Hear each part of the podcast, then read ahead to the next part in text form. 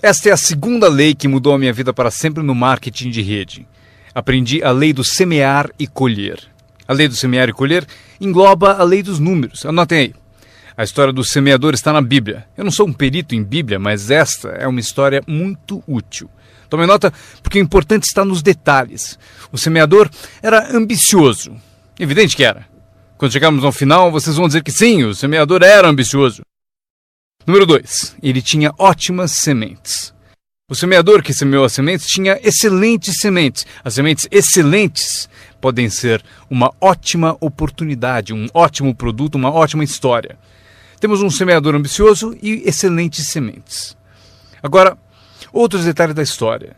Para informação de vocês, para suas vidas, para que vocês compreendam melhor as coisas, aprendendo os detalhes de como fiquei rico aos 31 anos.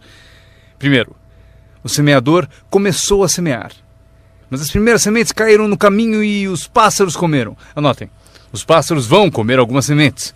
Os pássaros vão comer algumas sementes. Vamos entender o significado. Eu, eu convido o John para uma reunião. Ele promete vir terça-noite. Terça-noite eu vou e John não aparece. John. Hum, por que será que John não apareceu na reunião? Agora eu sei a resposta.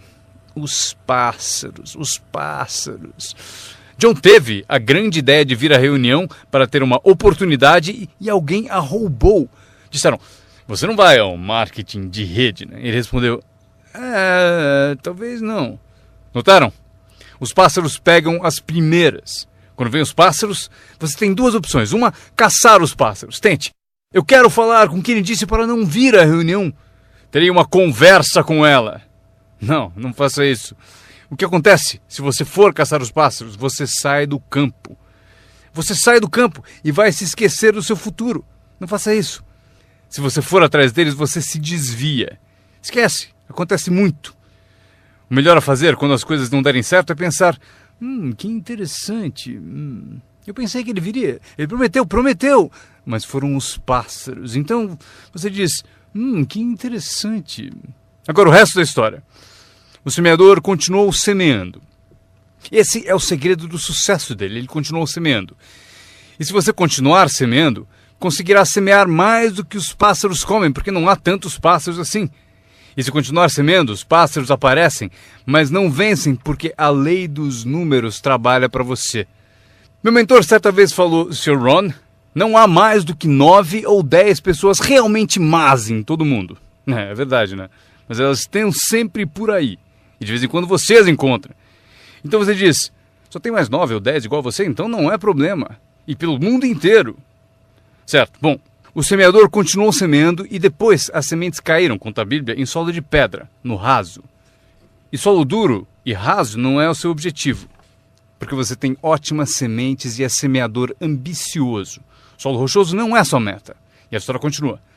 Dessa vez, as sementes que caíram começaram a brotar, mas no primeiro dia quente elas murcham e morrem. Elas morrem. É difícil de encarar. E finalmente eu consigo que John apareça, mas dias depois alguém diz assim: Puh, ele vai e sumiu. E não aparece na segunda reunião. E eu que pensava que John duraria uma semana, o que aconteceu? Anotem aí, o verão quente vai atrapalhar. É incontrolável. Quando isso acontece, você diz: Hum, que interessante. O que você pode fazer? Nada. Como que eu posso mudar isso? Eu nem pensaria nisso. O sol levanta no leste, por que será? Não perca tempo com isso, deixe que aconteça. Esqueça os porquês. Eu já estou respondendo. A resposta está na estrutura e as consequências no negócio. E a resposta está no negócio. E qualquer coisa além disso não vale a sua atenção. Um pouco de paciência, mas não vale a pena perder tempo. Eis a resposta: o sol não para. Escrevam aí. E quando o sol vai embora, ele não fica. Vocês já sabem em que categoria anotar tudo isso. Não tem solução. Seria como reordenar as estações. Vocês não podem brincar com isso, só é possível cooperar com a natureza. Não fui eu quem montou a natureza. Vocês dirão, ah, mas não deve ser assim. Nesse caso, arranjem um planeta só de vocês e reorganizem os dias e as noites. Neste planeta, vocês só são hóspedes e têm que aceitar tudo. Mas este é o segredo do semeador ambicioso e de boas sementes. Ele continuou a semear. E para continuar a semear, ele teve que fazer o seguinte: ele disciplinou a sua própria frustração. Esta é uma chave que vocês devem guardar para toda a vida. Aprendam a disciplinar a sua frustração. Porque vocês não montaram a reunião e alguém não vai, vocês não podem fazer nada.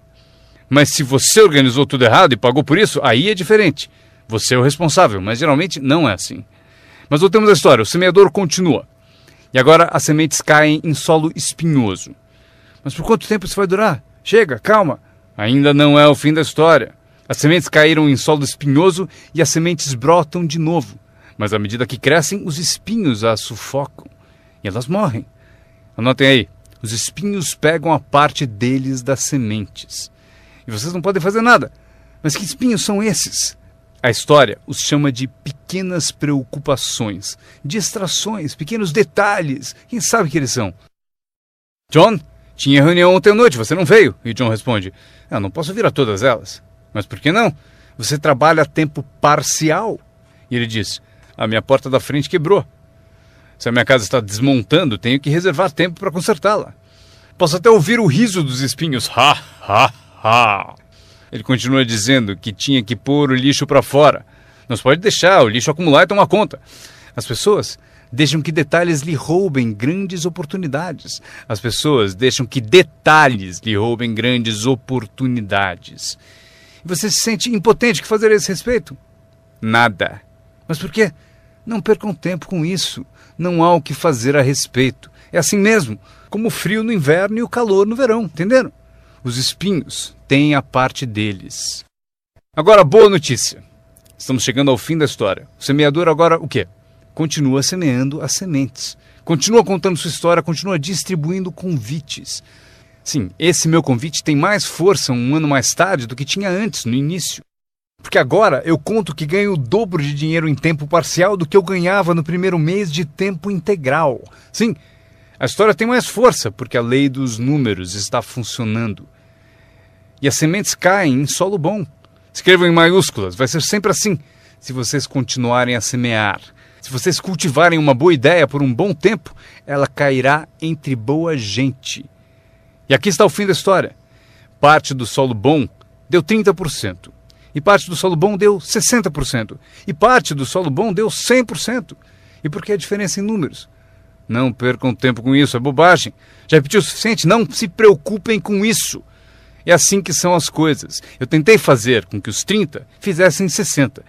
Eu descobri que isto está além das minhas forças. Eu dizia, vou fazê-los ter sucesso, ainda que me custe a vida. Eu quase morri. Não se pode fazer isso. Deixem que os 30 façam 30, o melhor que puderem. E continuem a fazer os 30 porque é o que eles querem e sabem fazer. E daí constroem o que desejam da vida e deixem os 60 continuarem em 60 e os 100 continuarem em 100. E como conseguir que alguns sejam 100%? Passando por todas as dificuldades do semear e falando com o maior número possível de pessoas.